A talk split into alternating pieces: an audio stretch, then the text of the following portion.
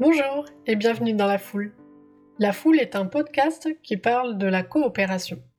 Un podcast pour vous faire découvrir des personnes ordinaires et extraordinaires. Un podcast pour vous partager le témoignage d'hommes et de femmes qui nous ont touchés, soutenus, émus, émerveillés et inspirés. Je suis Maïlis, directrice artistique et designer chez Yapluka.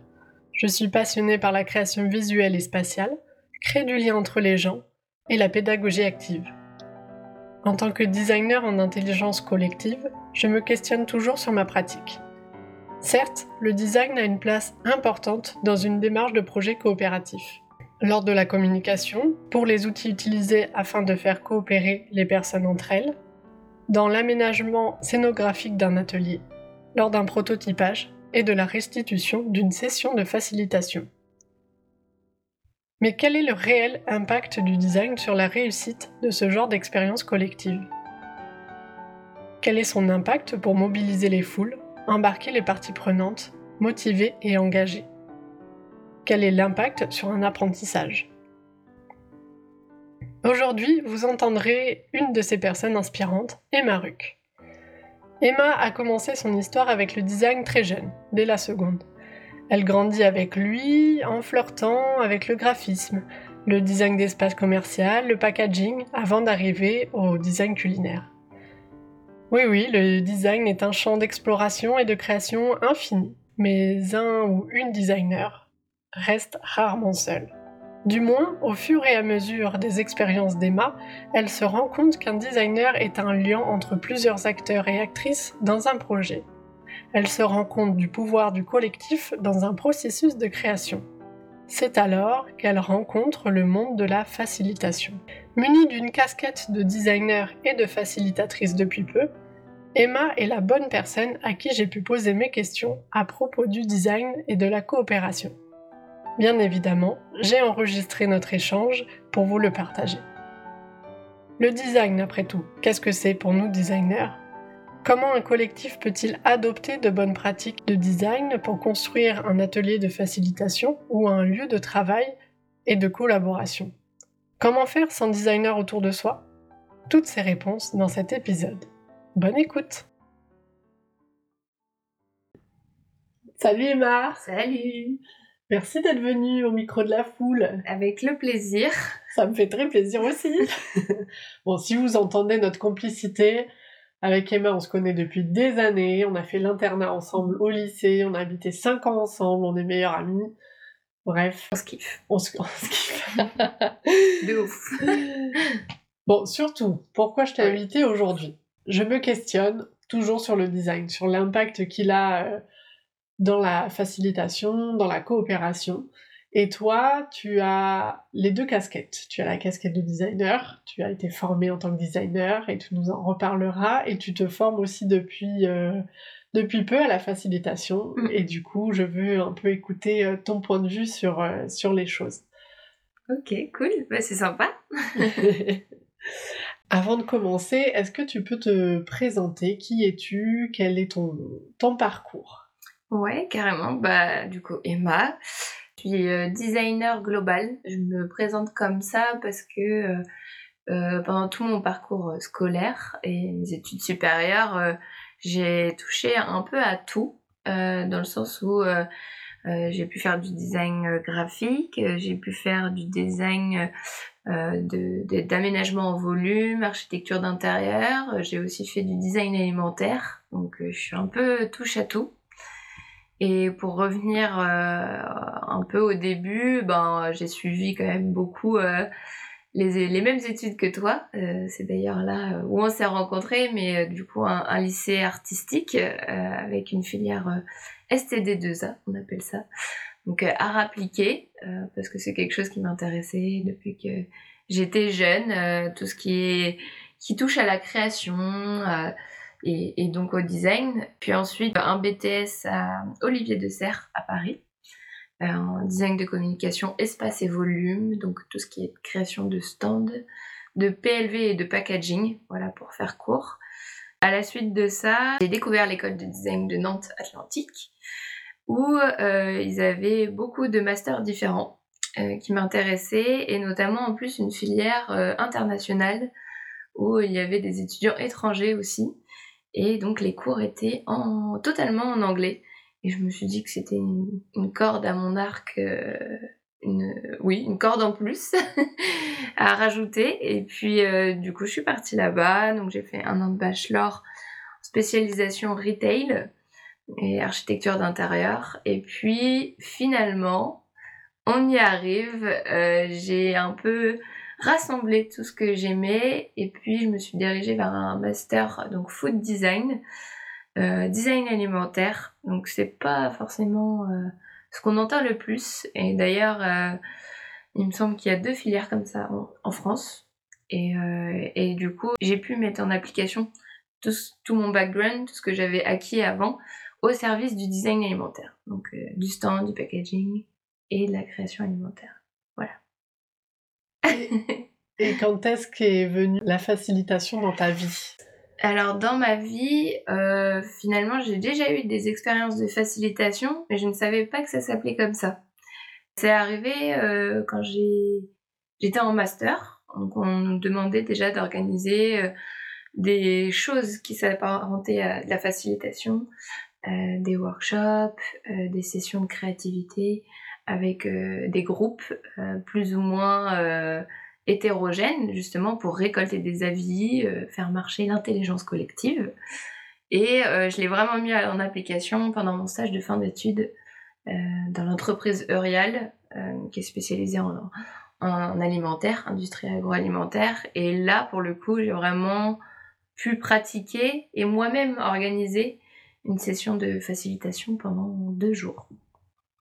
Après, j'ai un peu perdu cette vue, j'ai fait d'autres choses au début de ma carrière euh, professionnelle, ma petite carrière, parce que ça fait pas si longtemps que je suis diplômée. Mais j'ai redécouvert ça il y a pas si longtemps, grâce à Yapluka. Euh, et puis du coup, euh, j'ai tout de suite accroché. C'est un truc qui me parle, que j'ai envie d'explorer dans mon quotidien professionnel et aussi personnel, parce que ça aide. Et je me suis formée avec Yapluka, c'était en mars dernier, si je ne me trompe pas. J'essaye de l'utiliser euh, un petit peu euh, tous les jours. Quelle est ta définition personnelle du design, Emma? Alors, vaste, vaste question, parce que c'est très... Euh, comme tu le dis, c'est très personnel et il y a des milliers de façons de définir le design. Le mot design est vraiment utilisé pour tout et pour rien. Si, si je peux donner hum, une définition plutôt courte, euh, pour moi, la définition du design, c'est faciliter le, quotidien et le rendre plus vivable. Dans le sens où il y a deux choses qui comptent dans le design. Autant, pour moi, c'est l'usage, la praticité, que ce soit d'un service, euh, d'un produit. On parle aussi d'une affiche. Faut que ce soit au service de quelque chose, de quelqu'un, parce que c'est toujours au service de, l'humain, euh, de la personne qui va utiliser, qui va lire ce qu'on produit.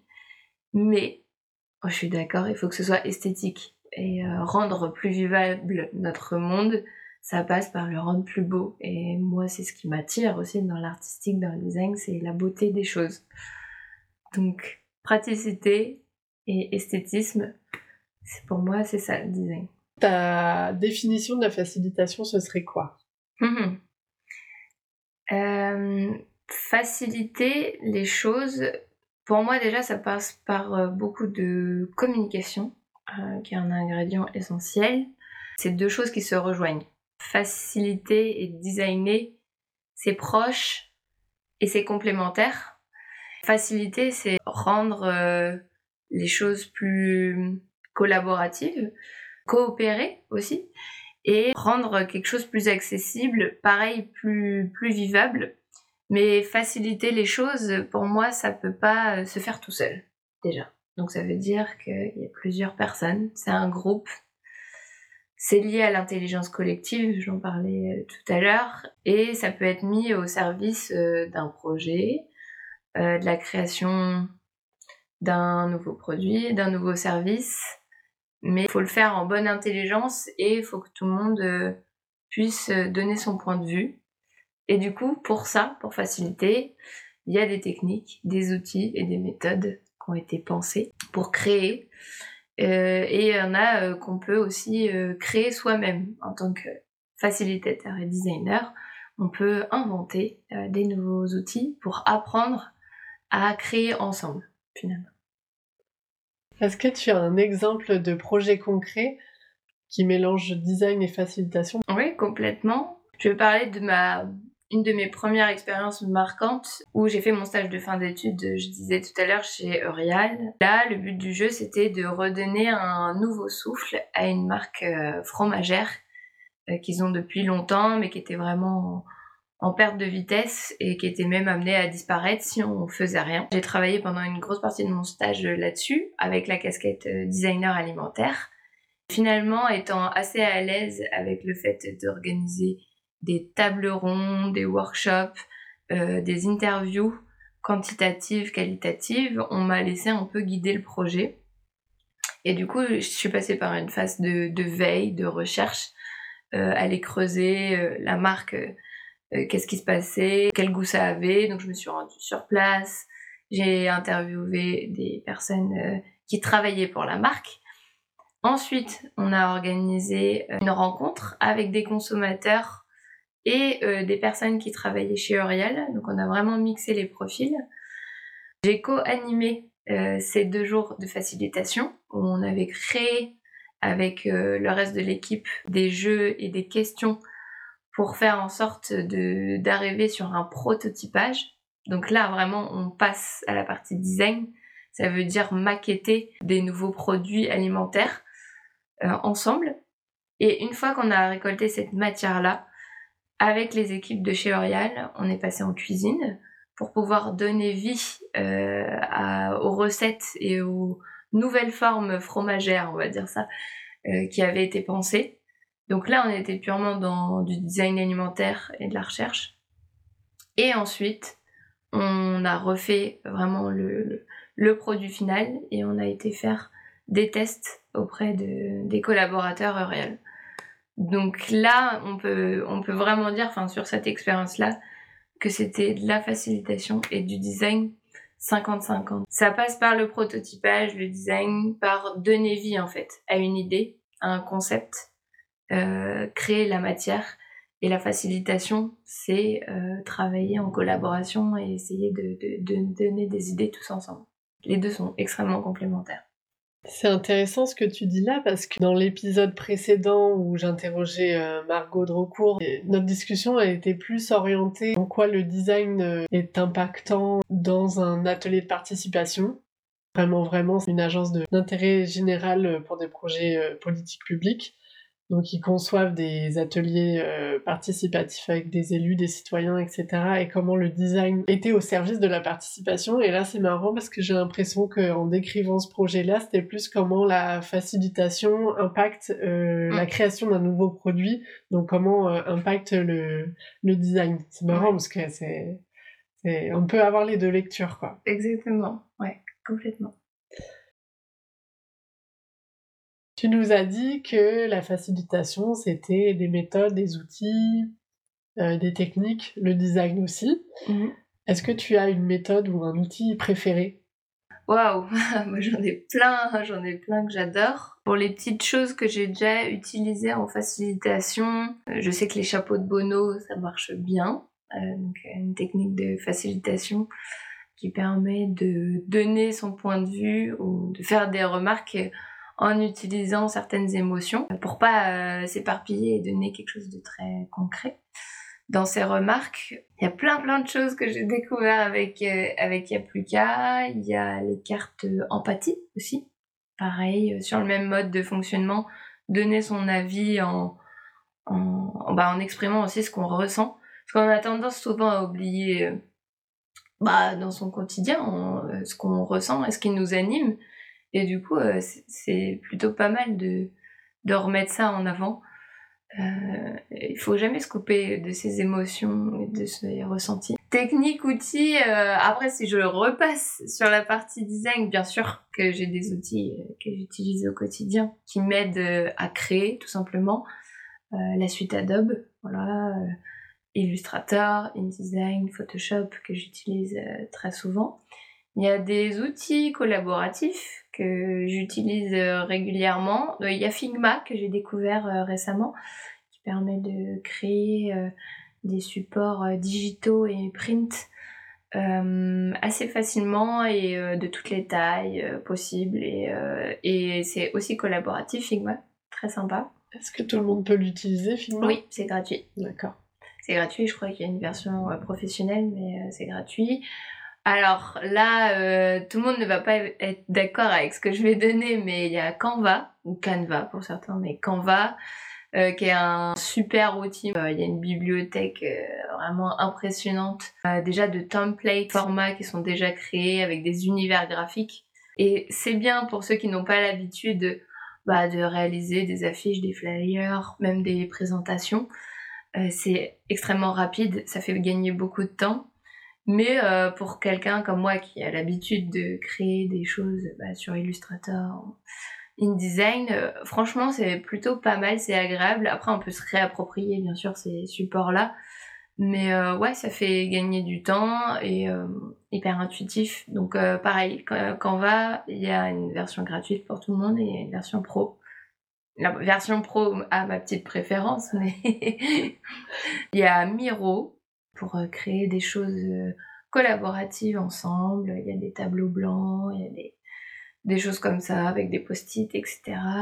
Notion, que euh, qu'on utilise beaucoup avec Yapluka, mais avec je l'avais utilisé aussi quand j'ai travaillé en, en, tant que bénévole chez Make Sense. Notion, c'est la vie, vraiment.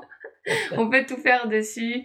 Pareil, quand on est plusieurs à travailler sur des documents, c'est génial. On peut stocker plein de choses on peut se faire des tableaux. Euh. donc quand on est indépendant ou pas, euh, ça permet de s'y retrouver. Donc euh, très cool. Après, je pourrais en citer plein d'autres, mais cela c'est vraiment ceux que j'utilise au quotidien.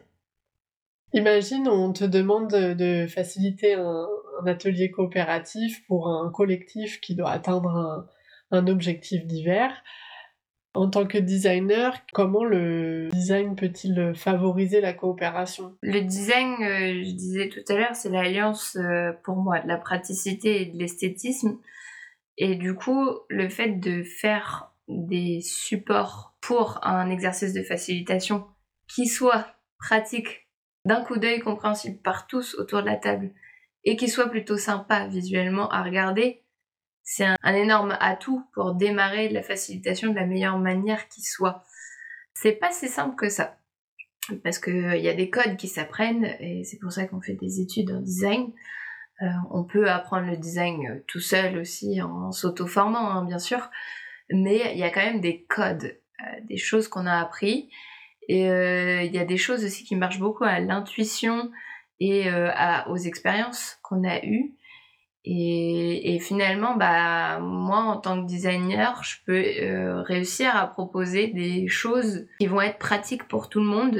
Et, je vais penser à, oui, mais si telle personne travaille de telle manière, est-ce qu'elle va réussir à comprendre ce support-là? Faut savoir qu'on aussi on fonctionne tous différemment. On n'a pas tous les mêmes schémas de pensée et les mêmes méthodes et les mêmes logiques. Donc, il faut réussir à, aller dans la praticité, quelque chose de simple. Le, design, finalement, c'est savoir faire simple. Ce qui n'est pas si facile. c'est pas si facile. c'est pas si facile.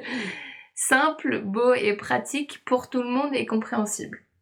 Donc, c'est. En tout cas, j'essaye de le faire. On essaye de le faire quand on est designer et qu'on travaille au service euh, d'un collectif je pense que c'est ça la, plus-value en tout cas du design quand, on organise ce genre de bah, d'animation, de rencontre. Les facilitateurs, ils ont une part de, création quand ils créent un atelier. Oui, absolument. Est-ce que les facilitateurs sont un peu designers? Bah oui, du coup, oui, bien sûr. Ils sont, ils sont designers parce qu'ils doivent créer leur propre euh, supports et outils. Alors parfois, bien sûr, ils peuvent réutiliser des, comme je disais, des outils, des techniques, des méthodes qui existent. Et d'ailleurs, pour commencer, quand on débute en facilitation, c'est toujours mieux euh, de s'approprier déjà des choses qui existent, parce qu'il y a plein de choses super qui existent. Euh, après, on peut s'en inspirer et puis on peut les faire évoluer. une fois qu'on a de l'expérience.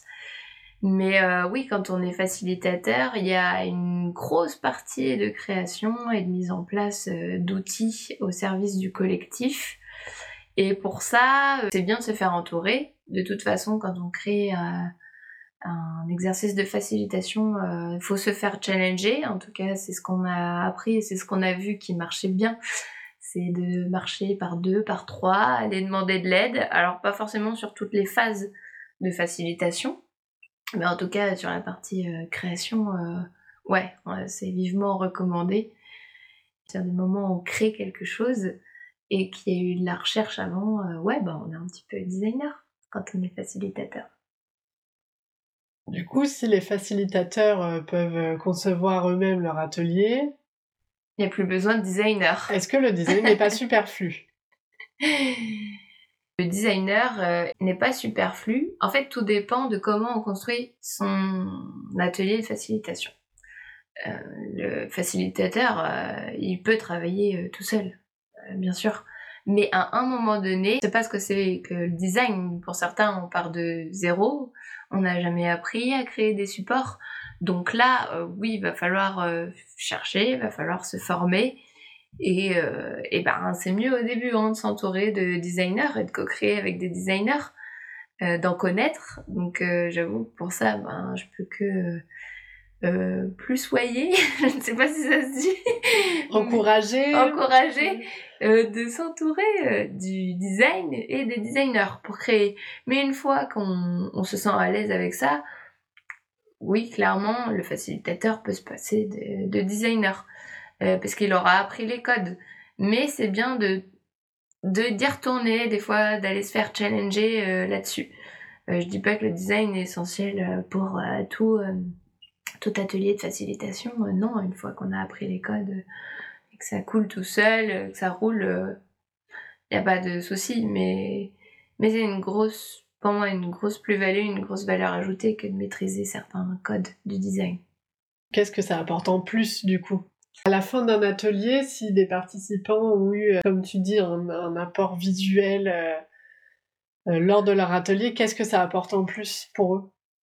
Pour moi, ce que ça apporte en plus, déjà, c'est une euh, compréhension globale de ce qu'on a cherché, de ce qu'on a voulu atteindre beaucoup plus rapide, limpide et en plus un ancrage en fait. Euh, ça va rester beaucoup plus longtemps dans la mémoire des gens et euh, on, va être ressorti, euh, on ressort avec quelque chose qu'on a appris. c'est bien de faire passer des choses à l'oral, mais si on a un support visuel impactant, clair, ça, marque les mémoires. Et pour les personnes qui sont quand même mémoire visuelle, c'est extrêmement important. Enfin, moi, je fonctionne beaucoup comme ça. Euh, je sais plus les chiffres, mais euh, il me semble que c'est un petit peu plus euh, de personnes, en tout cas en France, qui ont une mémoire visuelle qu'une mémoire auditive. Et puis après, il y a la mémoire kinesthésique. Mais en tout cas, avoir des supports, de la matière, de, joli et de pratique et de clair, bah, c'est ça va marquer en fait, ça va marquer les esprits. Donc euh, ouais, en ça, l'ancrage est, très important. Attention, je te transforme en une super fée. Oui. Tu as une baguette magique. Est-ce que j'ai une robe Tu peux avoir une robe si tu veux. Avec ta baguette magique, quel serait le lieu idéal de la coopération que tu créerais? Tout est possible. Le lieu idéal de coopération. Alors, euh, il faut que ce soit lumineux déjà. Il faut que euh, le mobilier soit agréable et qu'il y en ait euh, pour tout le monde et pour tous les goûts. Donc euh, des différences de hauteur, de matière. Il faut qu'il y ait de la couleur dans le mobilier. Qui invite aussi à la coopération. bah, c'est des jeux, hein, toujours le jeu. des jeux de facilitation par exemple ou des jeux de cartes euh, des choses à disposition, une espèce de petite bibliothèque, de ludothèque, donc pour euh, rapprocher les gens dans tous les domaines. Hein, ça marche euh, les jeux pour apprendre à se connaître. Hashtag colonie de vacances. et, et je me rappelle, on en avait déjà parlé, mais pour moi, ce qui invite à la collaboration, ce qui est propice aux échanges, c'est d'avoir un, un, point cuisine, un lieu où on peut se retrouver, on peut manger un bout, on peut avoir des, des manches debout, un petit, une petite tablette et, euh, et on peut prendre un café. Et dans tous les lieux où je suis passée et dans les entreprises où j'ai pu être reçue, là où il y a une cuisine, il y a de la vie, il y a des échanges. Je parle pas juste d'une petite machine à café euh, distributeur parce que ça c'est c'est un peu à l'ancienne et euh, c'est pas si convivial que mm. ça. Euh, mais avoir vraiment un lieu aménagé pour, euh, ouais, franchement ça fait une grosse différence. Donc euh, à ceux qui veulent amener de la collaboration et même moi, je sais pas, peut-être plus tard dans ma future euh, boîte, agence que je créerai, je sais pas, je me projette vachement. Ah bah, t'es de la bonne fée. Ouais. moi, je crée euh, même, euh, je suis peut-être à l'extrême, mais c'est peut-être aussi ma passion pour l'alimentaire qui fait ça. Mais le point central, c'est une cuisine, c'est un îlot, c'est un truc où on mange et on discute. Eh bien, Madame la Bonne Fée, je prends note, car bientôt nous allons avoir la maison, il n'y a plus qu'à à aménager. Et puis euh, à nos auditeurs et auditrices qui aimeraient avoir des tips pour avoir un lieu euh, de coopération euh, qui fonctionne, c'est bon à prendre. Et c'est marrant, tu parlais de cuisine, et bien maintenant je te transforme en cuisinière hors pair. Super. Donne-moi la recette avec les bons ingrédients, le temps de cuisson pour une rencontre collective réussie. Waouh Une rencontre collective réussie, ça passe. Il y a un gros travail euh, d'anticipation avant, hein, parce que souvent on pense au, moment T, mais euh, non, non, non.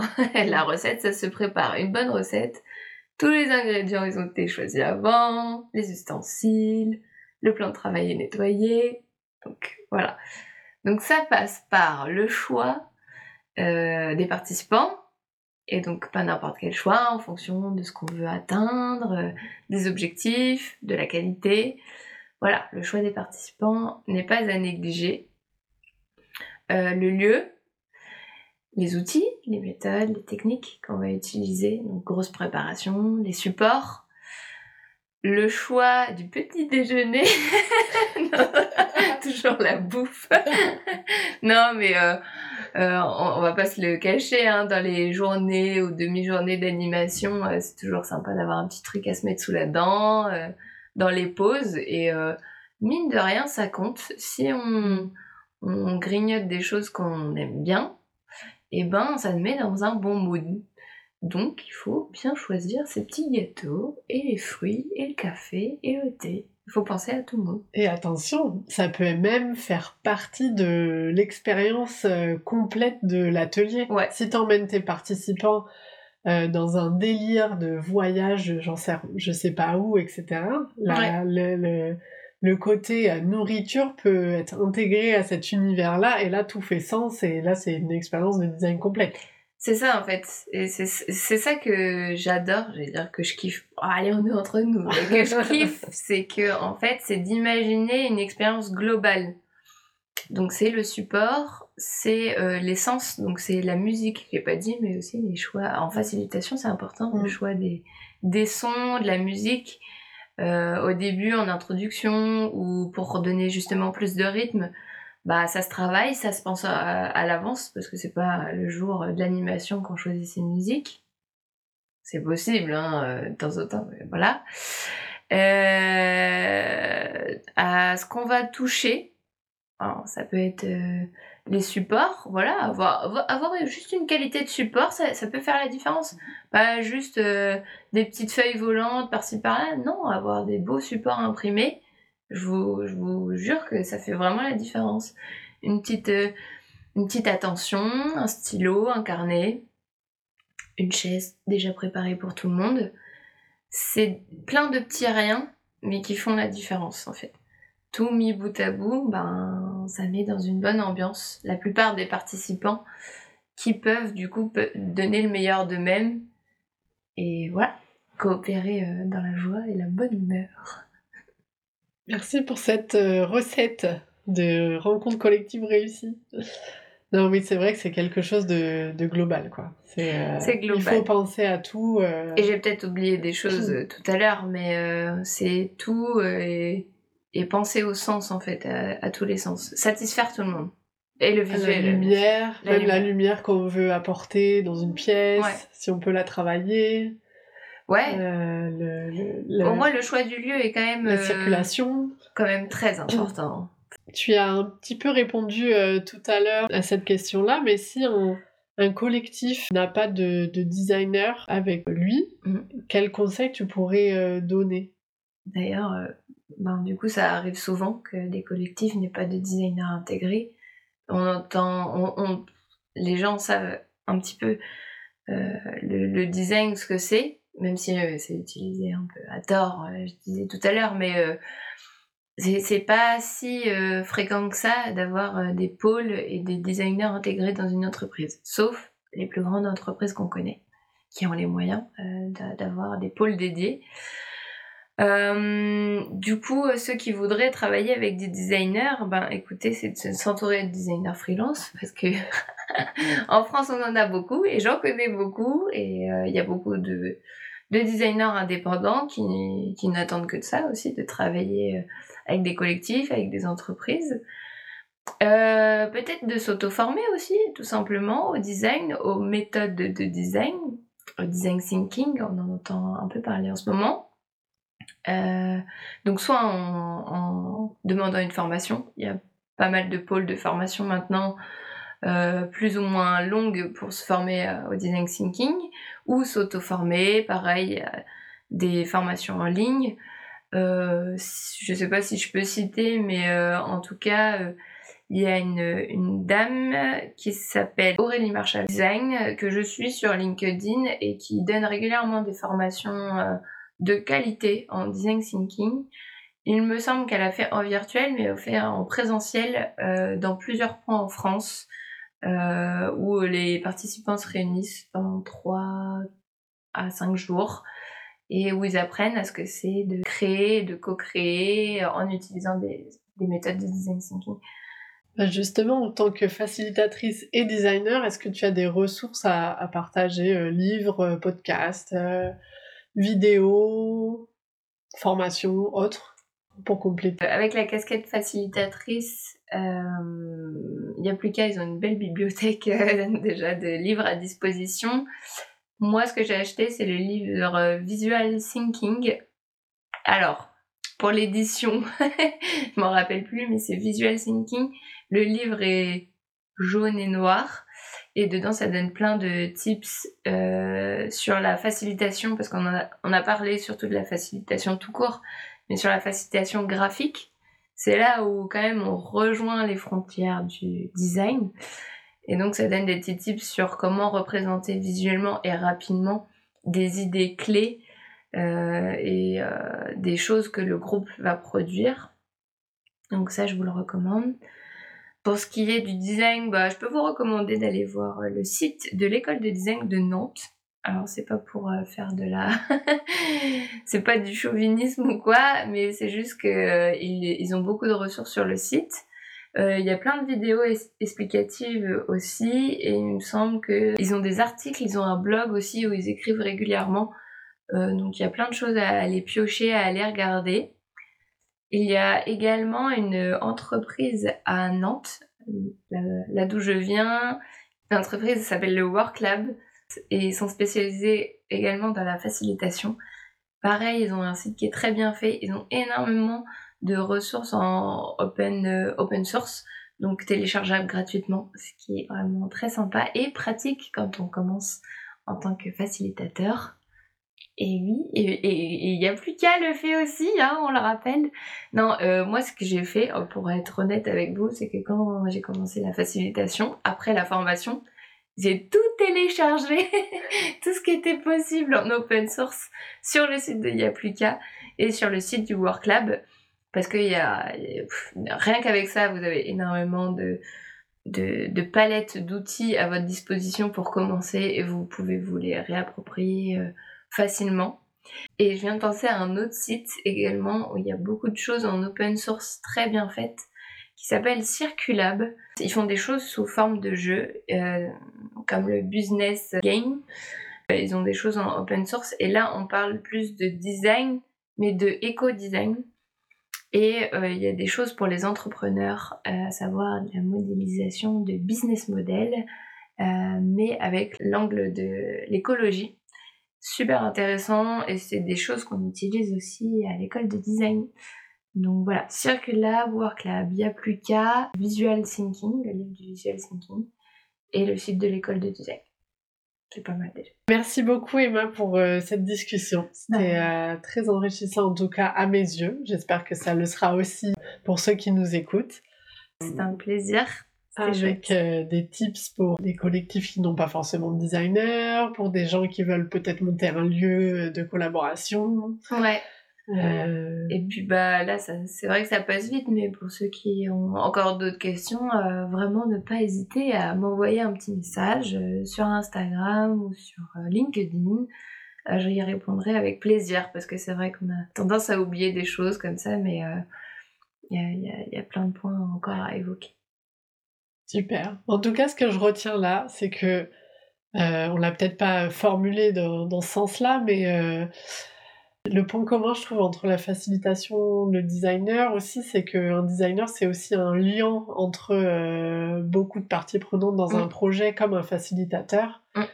Et c'est pour ça qu'il y a, y a, beaucoup de choses euh, en commun euh, pour ces deux, ces deux métiers-là. Ouais. Ces, ces deux métiers-là connectent des mondes, ces deux mm. métiers-là